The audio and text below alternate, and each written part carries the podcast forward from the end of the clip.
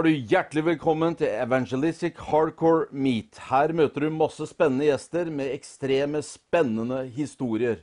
Hvem er vi? Vi er TX Vikings. Team Extreme Vikings heter det egentlig, da.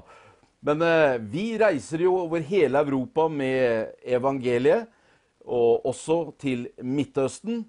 Vi består av tidligere eh, rusmisbrukere og mobbeofre og hvitsnippforbrytere, ja, voldsmenn Du har hele registeret. Men felles for oss alle, vi har fått en livsforvandlende historie med Jesus sjøl. Og det har satt oss i ny stemning og ny kurs.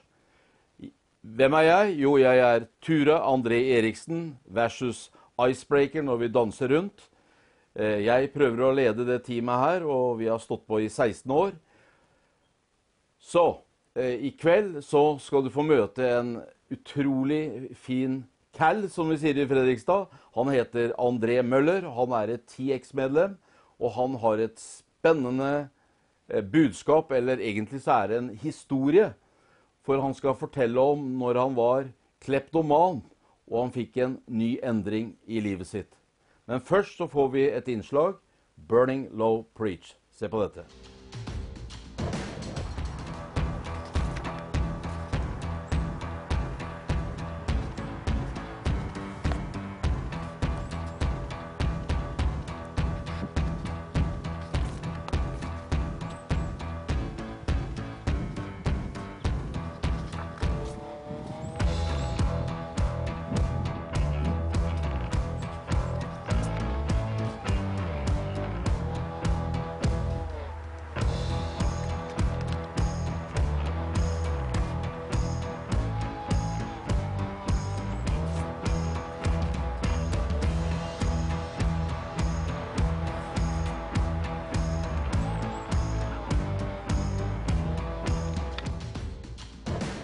Det var Burning Low Preach. Velkommen tilbake, alle sammen. Jeg sitter her med en gjest. Du heter jo André Møller. Det stemmer. Hvem er han?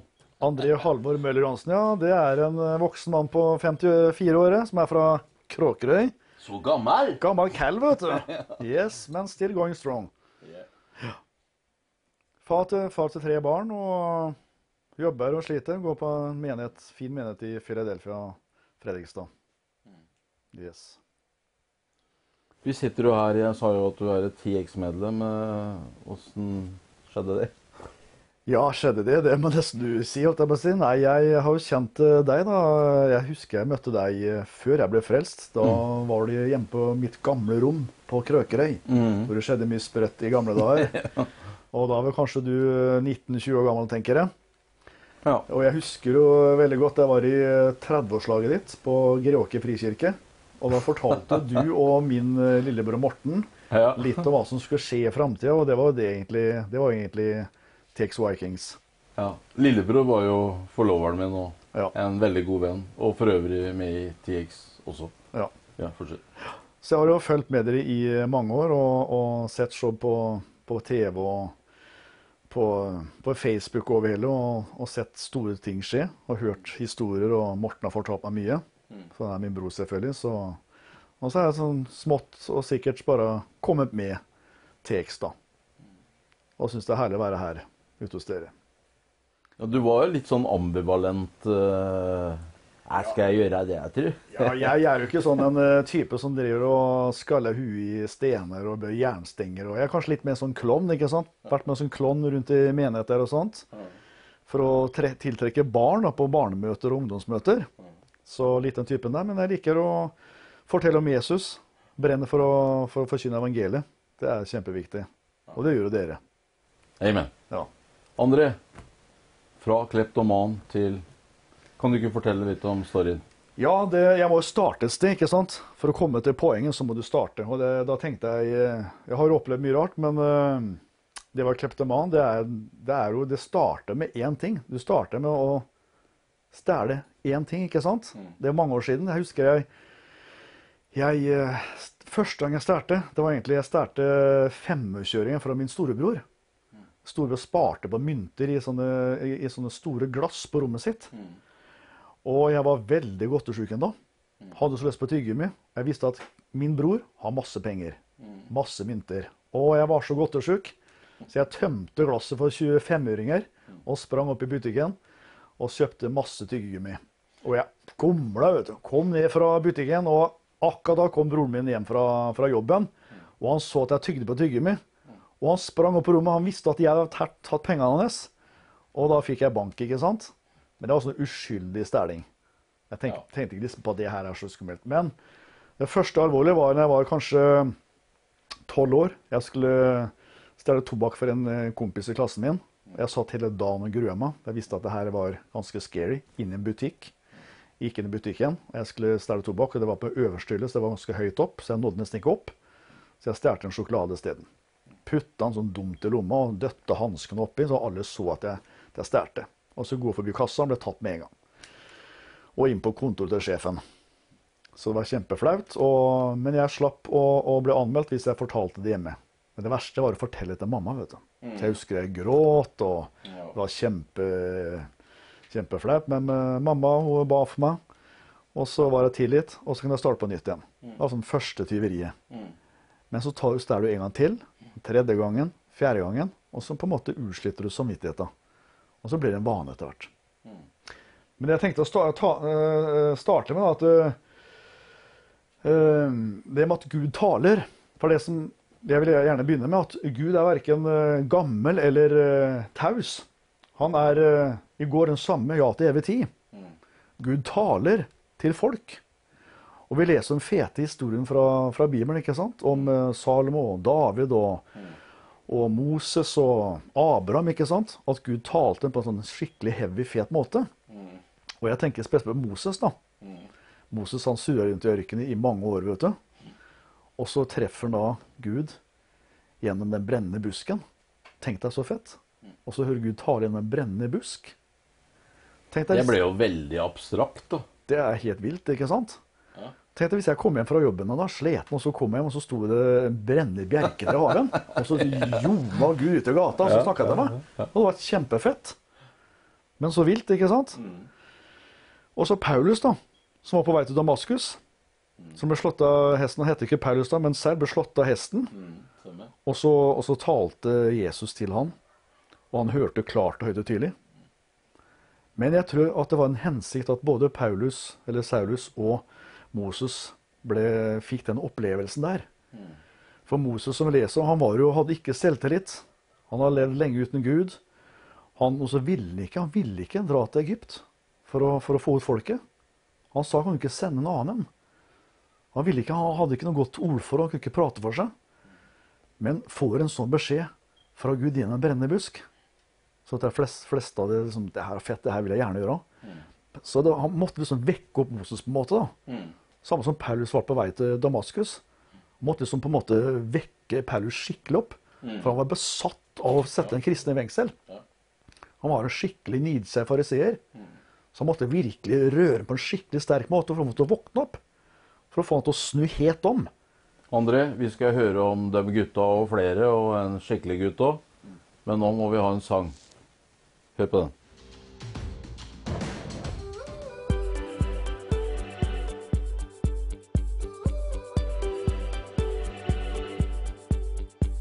It's only the beginning, and I'm falling in love like it's the first time.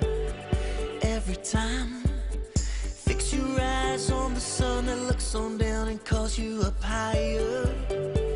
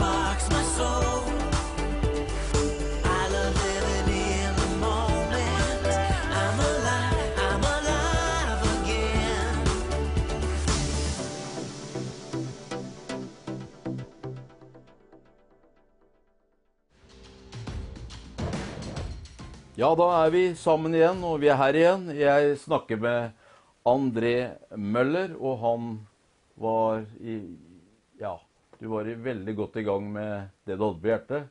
Fortsett, André. Ja, nei, jeg snakka om Gud tale, ikke sant? Og på en spesiell måte til Paulus, til, til Moses, for å på en måte vekke meg på. Sånn tror jeg meg òg, en vinternatt for eh, mange år tilbake, i 82. Det var 25 minus ute. Og jeg og min kompis vi var på vei hjem fra byen i tynne festklær. Og vi var sørpefulle. Og det var midt på natta, vi turte ikke å ringe på og vekke fattern. Så vi bestemte oss for å sove i bilen til brorsan. Og det er like kaldt i bilen. Og det hadde gått kanskje 20 minutter, og vi var på vei til å sovne. Og når det er så kaldt, så sovner du inn. Og jeg sitter på høyre side i, i forsetet, og jeg hører en høy og klar, tydelig stemme fra høyre side som sier Gå ned til Gunnar. Der Det var risikosport, dere var i ferd med å lande der, eller? Ja, ja, helt klart. Det var risikosport. Det var helt vilt. Så, og da sier stemmen at på, i, i gårds, på gårdsplassen til Gunnar står en moped med et nøkkelknippe, hvor det er en nøkkel som passer til kjellerdøra. Wow! Hørte det, sa jeg til han kompismøten. Hørte hva da? Det klikker for deg, du har sikkert fått delirium. Han hørte ingenting, men jeg hørte klart og tydelig. Ja, ja. Og da gikk jeg ned i gårdsplassen, og der sto det moped med et nøkkelknippe. Og da fikk vi låst oss inn og, kommet oss inn i varmen. Og jeg tror det her skjedde for at jeg hadde en mor som ba. Så Gud hørte en bønn, så Gud passa på oss. Så ikke vi sovna den natta der. Så gikk det fem nye år, og da skjedde ny 87. Og da, da hadde jeg vært frelst én dag. Som sagt, jeg var en kleptoman. Stærte hele tiden. Men André, kan ikke du bare fortelle kort hvordan du ble frelst? Fra liksom Bare helt kort fra der du slapp. Ja, jeg, eh, jeg, må si det, jeg har jo aldri hatt lyst til å bli kristen. da. Det har aldri liksom fenga meg eller interessert meg, for jeg syns kristne mennesker virker veldig trege og kjedelige og grå og triste. Musikken, klærne, hele pakka. Så, Off no way, liksom. For jeg hadde det egentlig veldig morsomt før jeg ble frelst. Før jeg ble helt tom og utslitt, da. Så var livet veldig spennende. Så, men så Når jeg ble veldig tom, kan du si, brått så ble uh, livet veldig tomt. Og da måtte jeg fylle tomhet med noe. Jeg husker jeg sto på en restaurant nede i byen, en av de mest populære populæreste nattklubbene, og så skrek jeg ut ved baren Alt er tomt! Alt er tomt! Folk, hva, verden, hva skjer, liksom? Tomt? Livet er jo spennende. Nei, alt er tomt. Og da dro jeg om natta der. Og så våkna jeg opp og bestemte meg for at eh, jeg må fylle tomhet med noe. Ikke med kristendom, for det høres så forferdelig ut. Jeg må finne noe annet. Ja, da mata jeg my med mye skrekkfilmer og, og mata mye feil musikk og tenkte at det, det fins noe i den filmen, og det, det må være Satan. liksom. Satan må ha noe heftig for meg. Ikke sant? Høres så sprøtt ut, ikke sant? Ja visst. Men mørket det interesserte meg. Noe overnaturlig opplevelse med, med han. Du er kanskje ikke alene om det? Flere som, som holder på med det. Og, Ja. Men eh, så begynte jeg da å be til Satan hver eneste dag i tre måneder, mens eh, mamma og pappa satt oppe i andre etasje og ba til Jesus. Ganske absurd. Og så etter hvert da så mm, så opplevde jeg ikke det jeg hadde lyst til å oppleve med han. For demonen kom jo etter tre måneder. Og jeg kom ikke på noe høyere nivå. Det kom ikke noe fete opplevelser. Det kom jo scary opplevelser.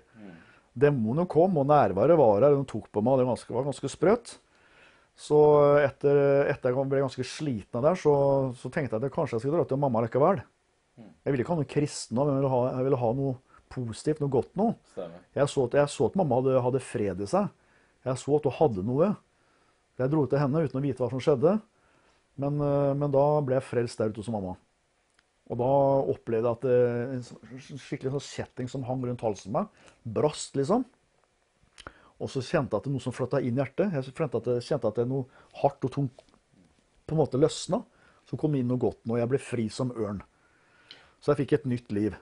Som det står, jeg ble en ny skapning i Jesus Kristus. Amen. Så det var fantastisk. Så jeg gråt, jeg gråt, jeg ble så happy, jeg ble så glad. Kjente at det, det var det her egentlig jeg ville ha, ikke sant? Da passer det bra med en sang til, vel. Så fortsetter vi. Hør på denne.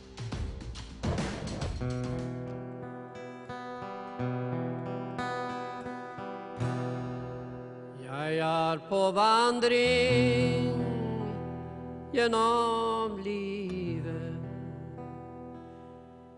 Pilegrim jeg er på reisen her.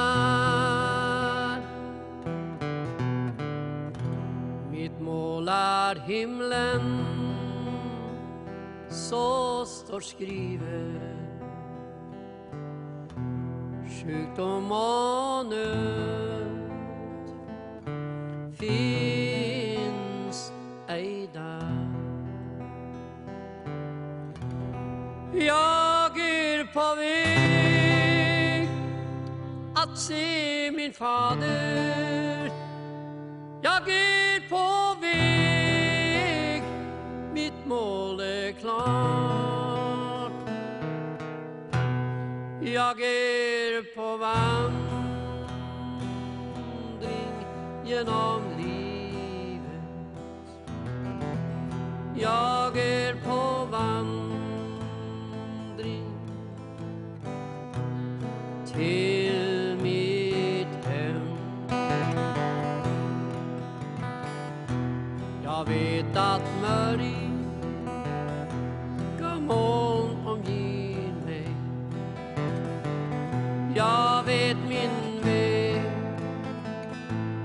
svår og lang, men gator ut av gull meg venter i dette land.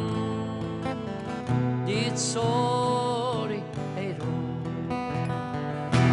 Jeg er på vei å se med Jesus.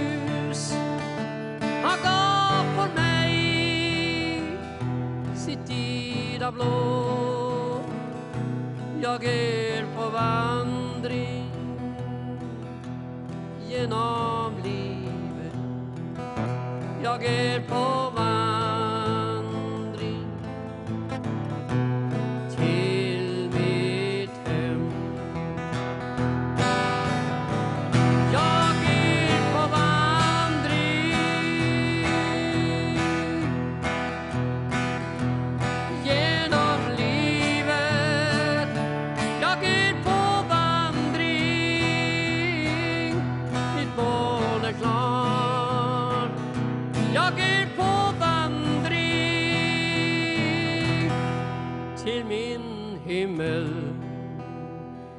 Jeg er på vandring til mitt hem.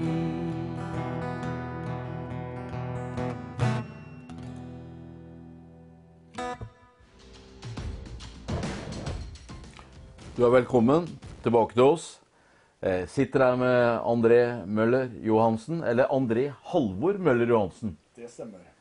Eh, vi har vært inne på den storyen om eh, Klepto og Gud taler. Og så skjærte du inn eh, hvordan du ble frelst, og så dra det videre, broder. Ja. Nei, jeg, som sagt, jeg var jo eh, en kleptoman, og jeg jobba jo på et sted i Fredrikstad og hadde vært da frelst i én dag. Og jeg var jo fortsatt en kleptoman. Eh, Så, så det er jo noe som du gjør hver dag, så du er vant til det. Så jeg husker jo jeg skulle bort til eh, kassaapparatet. Jeg hadde- gjort over 100 innbrudd og masse smånasking. og var på vei til å stikke mine kleptomanpølser ned i kassaapparatet. Og mens jeg stikker dem ned i kassa, så brenner det i fingertuppene mine. Og så hører jeg en klar og høy stemme bak meg. Du skal ikke stjele lenger! Og jeg skvetter jo mange meter bakover. Hvem er det som snakker, liksom? Det var jo ingen mennesker, for jeg var jo tidlig der på morgenen. Så Gud talte igjen, ikke sant? Klart og tydelig. Samtidig som brant det fingertuppene. Så en skikkelig sånn drastisk endring der og da. Jeg skjønte nå, jeg skal ikke stjele lenger. Og jeg tror det var en hensikt at jeg fikk en sånn drastisk endring der og da. For min sjef, han har hatt mange ansatte. Opplevd veldig, at veldig mange har stjålet av han. Veldig Det var sjefen eh, når du jobba på Pilar, når du lamper og noe greier, og dere pakka, eller? Stemmer. Så, så han eh, opplevde at veldig mange svindla han. Så, men han, han så jo det at eh, når jeg jobba der ute i ca. halvannet år før jeg ble frelst Så vi rusa jo så hver dag, for jeg jobba som en langer der ute. Så vi, vi, vi gjemte jo hasj og sånt over hele, på, på fabrikken og på kontoret over hele. Så vi rusa oss hver dag. Så på lørdagen så hadde vi vorspiel i butikken. Da satt i butikken og drakk. Det lukta øl i hele butikken, så folk ringte og klaga til eieren. Men, eh, Så han ble jo ganske oppgitt, han sjefen vår. da. Men samtidig var, var han fornøyd, for at vi jobba jo hardt og jobba alltid overtid. Vi sa alle nei til overtid, så han var jo egentlig fornøyd. Men var jo lei seg for at vi drakk i butikken. da. Det skjønner jeg jo. Så, og så så han jo at hver gang jeg var ute og handla et eller annet for han. Handla i butikken, handla mat, han hadde vært der, så kom han tilbake med kvittering. Og alltid, hver eneste tiøring fikk han tilbake. Så han så at jeg var kjempeærlig. Han hadde aldri opplevd noe, at det var noen som var så ærlig som det der. Og så husker jeg etter to-tre dager så satt vi i bilen sammen, og så sier jeg til han at eh, det har skjedd noe. Ja, du har blitt frelst, sier han. Ja, det? Jeg ser det på deg. Du er helt totalt forandra. Det, det stråler av ansiktet ditt, sier han til meg. Og så sa han til meg til kunder i butikken vet du, at jeg hadde blitt frelst. Han som ikke er frelst, vitner til kunder i butikken at jeg er blitt frelst. For han var så stolt av meg, ikke sant? Så jeg fikk til å spille lovsang i butikken, eller i, på, i, på lageret. Og talekassetter. Og jeg fikk lov til og med til å vitne på kunder av en ufrelst sjef. Det var spesielt. Men så takknemlig var han da, kan du si. Så Derfor så tror jeg at eh, Gud ville på en måte endre meg så raskt for at det var en hensikt. For at jeg ble et vitne- vitnesbyrd for han, hans familie. Eh, Sønnen hans ble frelst noen måneder etterpå. Så han sa det så at han stolte kun på to kristne, var på meg og på Eli Karlsen som starta Åpent hus. Da kunne man stolte på. Så jeg tror Gud har en hensikt. Men det her er 33 år siden. Etter det så har jo på en måte Gud vært stille eller taler sånn klart og høyt og tydelig. da. Men poenget mitt er at Gud taler alltid. Han taler gjennom sitt ord. Vet vi leser hans ord, ikke sant? Og så taler han gjennom sin ånd. Han sendte en hellige ånd ned hit. For at ånd skal være her nede. Jesus reiste hjem. Men så sa Jesus at han skal sende en annen. Og det er talsmannen. Og det ligger jo navnet 'talsmann taler'. Så Helligånd taler til oss. Og Derfor er det viktig at vi har, at vi har samfunn med, med Den hellige ånd. da. Ikke sant? At vi går inn i et rom og ber og lukker døren og har samvær med Den hellige ånd. Så vil han tale til oss. Så, vil, så han vil eh, lede oss og veilede oss. Så han er på en måte vår GPS. Og, og, og på en måte vårt, eh, vår kompass på vårt kart, da, så han vil veilede oss. Så han taler hele tiden.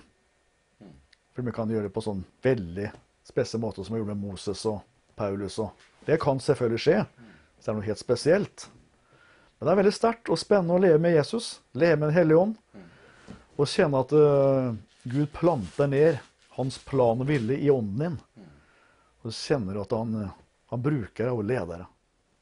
Det her, er det fra sånne der, eh, religiøse anlagte, eller er det Kan alle liksom få oppleve Kanskje ikke akkurat på den måten, men kan alle oppleve at Gud bare kommer inn og, og endrer skuta? Alle, alle kan oppleve det. Absolutt alle kan oppleve hvis du er åpen for det. Hvis Kan du du dele kort hvordan, eh, hvordan folk kan få den erfaringen, eller få det livet personlig? jeg husker jeg var hos et eh, ektepar for mange år tilbake. Jeg jobba for et uh, salgsselskap, og så kom jeg til en familie, som, eller et, et ektepar, da, som var kristne. Og, og du merka jo at det mangla noe. Og da sa at det mangler jo på en måte dåpen Den hellige ånd. da. Ikke sant? Nå ble du døpt Den hellige ånd. Så kommer Den hellige ånd på en mye sterkere måte. Og, og da begynner å tale litt tunge, blant annet. Ikke sant? Så alle kan jo få oppleve det. Det er noe for alle. hellige er det bare tunger, eller? Nei, nei, For mange så er det jo sånn sprøtt språk. vet du. De utafor kjerkeveggene, de øh, vet jo ikke hva det er. Nei, dåpen, eller taletunge, er jo først og fremst for seg sjøl. Det er til det eget, for å oppbygge deg selv, for å bli sterk i din egen ånd. ikke sant? Så det, det er, eh, Men det er mye mer som ligger i dåpen i Helligånd. Mm.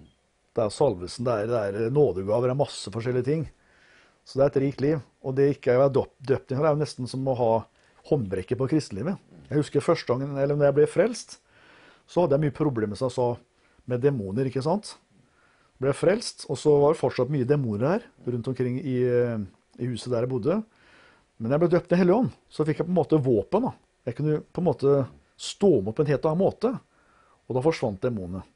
Veldig bra, André. Kjære seer, du kan bli frelst her og nå. Jesus elsker deg, og han ønsker å frelse deg.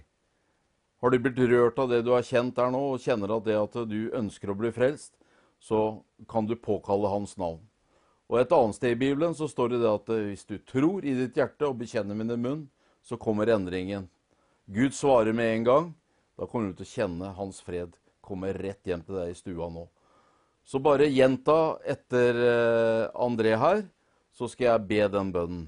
Da kan du si, kjære Jesus, Kjære Jesus, takk at du døde for meg, takk at du døde for meg, og du oppsto for meg og du oppsto for meg. til et helt nytt liv. til et helt nytt liv.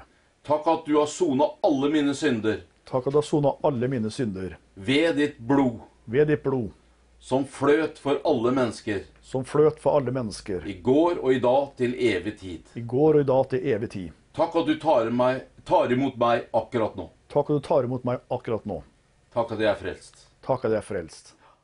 Hvis du ba denne bønnen her nå, så er du etter boka en ny skapning. Du er frelst, du er på vei til himmelen. Gud velsigne deg. Takk for at du kom, André. Bare hyggelig. Kjempehyggelig å være her. Ja. Da ses vi i neste runde.